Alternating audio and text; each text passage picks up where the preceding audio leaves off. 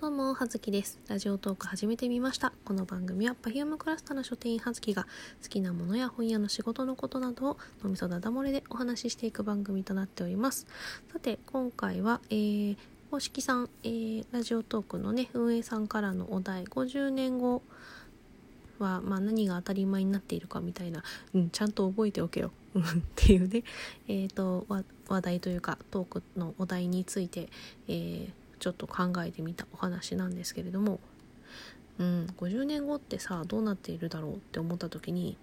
まあね私はねあのね完全にあのオタク SF 脳なのでまずね思いついたのがなんだろうねあれですよ。広角機動隊。サイコパス。あとはねあの伊藤計画というねもうお亡くなりになってしまった、えー、作家さんの、えー、作品。の、えー、虐殺機関ハーモニーとかそこら辺の世界観。まああの内容をご存知の方はあーって感じだと思うんですけどまあねなんだろうこれはデストピアっていうのかな？うんそういう感じの、えー、ものになっております。まあねそれでねまあなんだろう一番こう50年後に実際に、まあ、導入されていそうなのだとどんな感じだろうって思った時にちょうどねあの私その伊藤計画さんの「ハーモニー」というね作品がこれが一番ぽいんじゃないかなと思ったっていうので今回、えー、私が、えー、そのハーモニーの 何ですかねプレゼンも兼ねてちょっと、えー、ご紹介させていただきたいと思うんですけれどもこのね「ハーモニー」という作品なんですがえっ、ー、とね2008年12月に、えー、早川の SF シリーズの一冊として刊行されております。で、えっ、ー、とですね、あれです、2015年にノイタミナプロジェクトみたいなやつで、伊藤計画プロジェクトかとして、あの、えー、虐殺機関、ハーモニー、あとなんだっけ、えー、最後の遺作になっちゃったやつ、えー、途中でお亡くなりになってしまったので、できなかったやつ、なんだっけ、えー、死者の帝国かの、えー、3つがね、あの、映画化劇場版劇場版アニメ化されることになりましてまあ紆余曲折あってちょっと長引いたりとかもしましたが、まあ、3本ともねもう公開されております。でその中の、えーと、第2弾だったかな？が、えーと、ハーモニーだったんですけどなんでちょっとまあアニメでも、えー、追っていただけると思うので、えー、小説を読むのが苦手な方は もしよかったらそちらもご覧いただきたいんですけれども、えーと舞台はですねまあ何て言うんですかね、えー、舞台とかあらすじを軽く説明してまいりますと、えー、2019年アメリカ合衆国で発生した暴動をきっかけに全世界で戦争と未知のウイルスが蔓延したザ・メイルストロムによって従来の政府は崩壊し新たな統治機構政府、えー、これは生きるっていうふうに書く方のせいですね。の下で高度な医療経済社会が築かれそこに参加する人々自身が公共のリソースとみなされ社会のために健康幸福であれと願う。世界が構築された。ザ・メイルストロムから半世紀を経た頃、えー、女子高生のトアンは政府の掲げる健康幸福社会を増悪する、えー、ミヤハに共感し友人のキアンと共に自殺を図ったが、えー、途中で政府に気づかれ失敗しミヤハだけが死んでしまう。というね、まあ、その後も続くんですけれどもえっ、ー、とですね、まあ、この死ぬっていう方法が、まあ、病気とか毒を飲んだりとかするのは全てあの通知がいって気づかれてしまうのであまずですねどうやってその管理されているリソースとして管理されているかと言いますと、えー、ウォッチミーというねまあなんだろう生体なんちゃらみたいなのがまあ体に埋め込まれましてそこから全てなんだろうねデータが、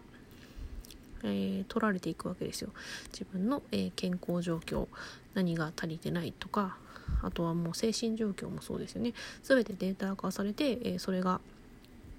あのその統治機構の方にまあねその医療医療経済社会なので飛んでいって、えー、それで、まあ、そのバランスをね何が足りてないので何を摂取してくださいとかそういうことをこう管理されていくことによって、まあ、健康を、えー、約束された世界といいますか、まあ、それに従っていればとりあえず健康でいられるよというふうにねなっている世界という設定なんですけれどもなので毒を飲んだりとかそういうことは無理なんですね。じゃあどうしましょうっていうことで、えーと、そこの女子高生3人は、えー、餓死することを選んだんですけれどもまあそれでえっ、ー、とですねまあそのみやはちゃんだけが死んだということになっております。てかまあ死んでしまったんですね。で、まあ、他の2人、えー、主人公のトアンちゃんとキアン友達のキアンはキアンちゃんは、えーと、生き残った。でまあ舞台はそこから13年後、えー、トアンはですねなんだろううんとなんだろうな傭兵みたいな、まあ、一応ねなんかなんかそういう機関には属しているんですけどまあその守られた世界ではなくてその外側にある戦場みたいなところで傭兵の隊長みたいな何というんですかね。うんことをしていたりとかしたんですけれども。まあ一応ねその本来は禁止されている健康に害悪とされている飲酒喫煙を行っていたことが、露見して日本に送還されてしまうというね。話なんですね。そこからこういろいろいろいろがいろいろでいろいろしていくんですけれどもまあなんだろうね。うーん。まあ本当にそうやってあの管理されている社会は幸福なのかというようなねテーマのお話ではあるんですがなんだろうねこれ健康健康に限らずこう管理下管理下に置かれて、えー、見られてそうなんだろうね。決められてそれに従っていれば幸福だよっていう世界っていうのって、まあ、ちょうど今第3期が放送されているサイコパスでもそうなんですけれども、まあ、サイコパスの方も、まあ、精神データがねあの犯罪係数という形で、えー、精神の安寧がこう全て管理されていて、まあ、それにこうバランスを崩すと,、えーと、メンタルケアと称するこう あの施設でこうね洗脳じゃないですけどねこう健康になれという感じでこう管理されていくっていう社会なんですが、まあ、それがね本当に幸せであろうかというねお話でございます。でもさなんかさこう一番これが現実にさもう夢も希望もないみたいな言い方だけどさ一番現実化しそうな50年後っていうと妥当なところじゃない？ちょうどこの「ハーモニー」っていう作品がさ、まあ、そうちょうど今年ね2019年にアメリカで、まあ、その謎のウイルスが大発生したことにより世界が混乱したところから半世紀後の話がねその最初の女子高生たちがいる舞台なんですけれどもちょうど50年後だよね。うん、だからそうね。そうするとこうさやっぱり科学医療も進歩しているだろうしあなんだろうな。病気を治すっていうよりもその病気を早期発見して未病のうちに、えー、まあ回復させる方がさ合理的じゃないですか。てかそっちの方がまあ多分簡単、うん、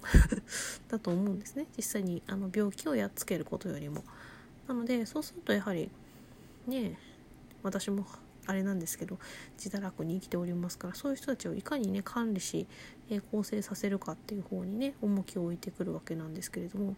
日本って基本的にさ、まあ、島国ちっちゃい島国であったってこともあるし大陸も続いてないからさその移民も入ってこないあまり移民とかもねいないしその他の国の人が、まあ、入ってこない環境が長く続いたのでなんだろうねすごくこう戸籍とかさ家系図とかもそうだけどさめちゃめちゃ管理されてるじゃないですか。でまあ昨今マイナンバーも振られていますしなのでこうね日本人っていうのはね管理されることにうってつけ感 あるなって思いまして。ってなったらさやっぱりそういうねまあもちろんさ大なり小なりそれ反対は起きると思いますけどそういうデバイスなりなんなりがねその生態の中にこう組み込まれてさ元から管理されてこうそれが健康に役立つんだったらあとさにあの日本人ってさすごいさこう流行り物にさ弱いじゃないですか。すぐ飛びつくじゃないですか。でこうそのなんだろう。流行り物のさその中身本当の意味とかをさ理解しないでさどんどんさこう上っ面の楽しさにさどんどんどんどんさ乗っかっていく国民性も一面としてあるじゃないですか。だからさこれがさこう新しいデバイスとしてさねあのガジェットとかでもいいですけどって言ってさこうさ流通したらさすぐ飛びつきそうじゃないですか。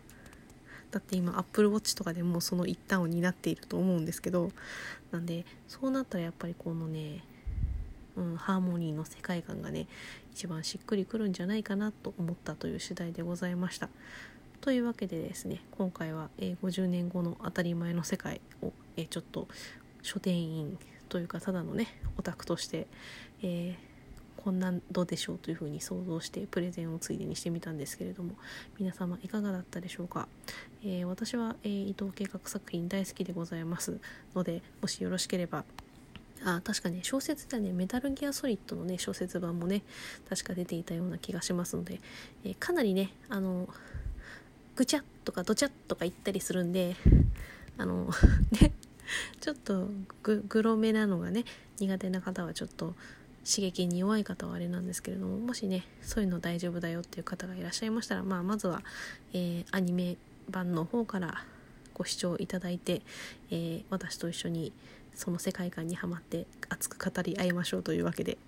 そんな感じで葉月でした。失礼します。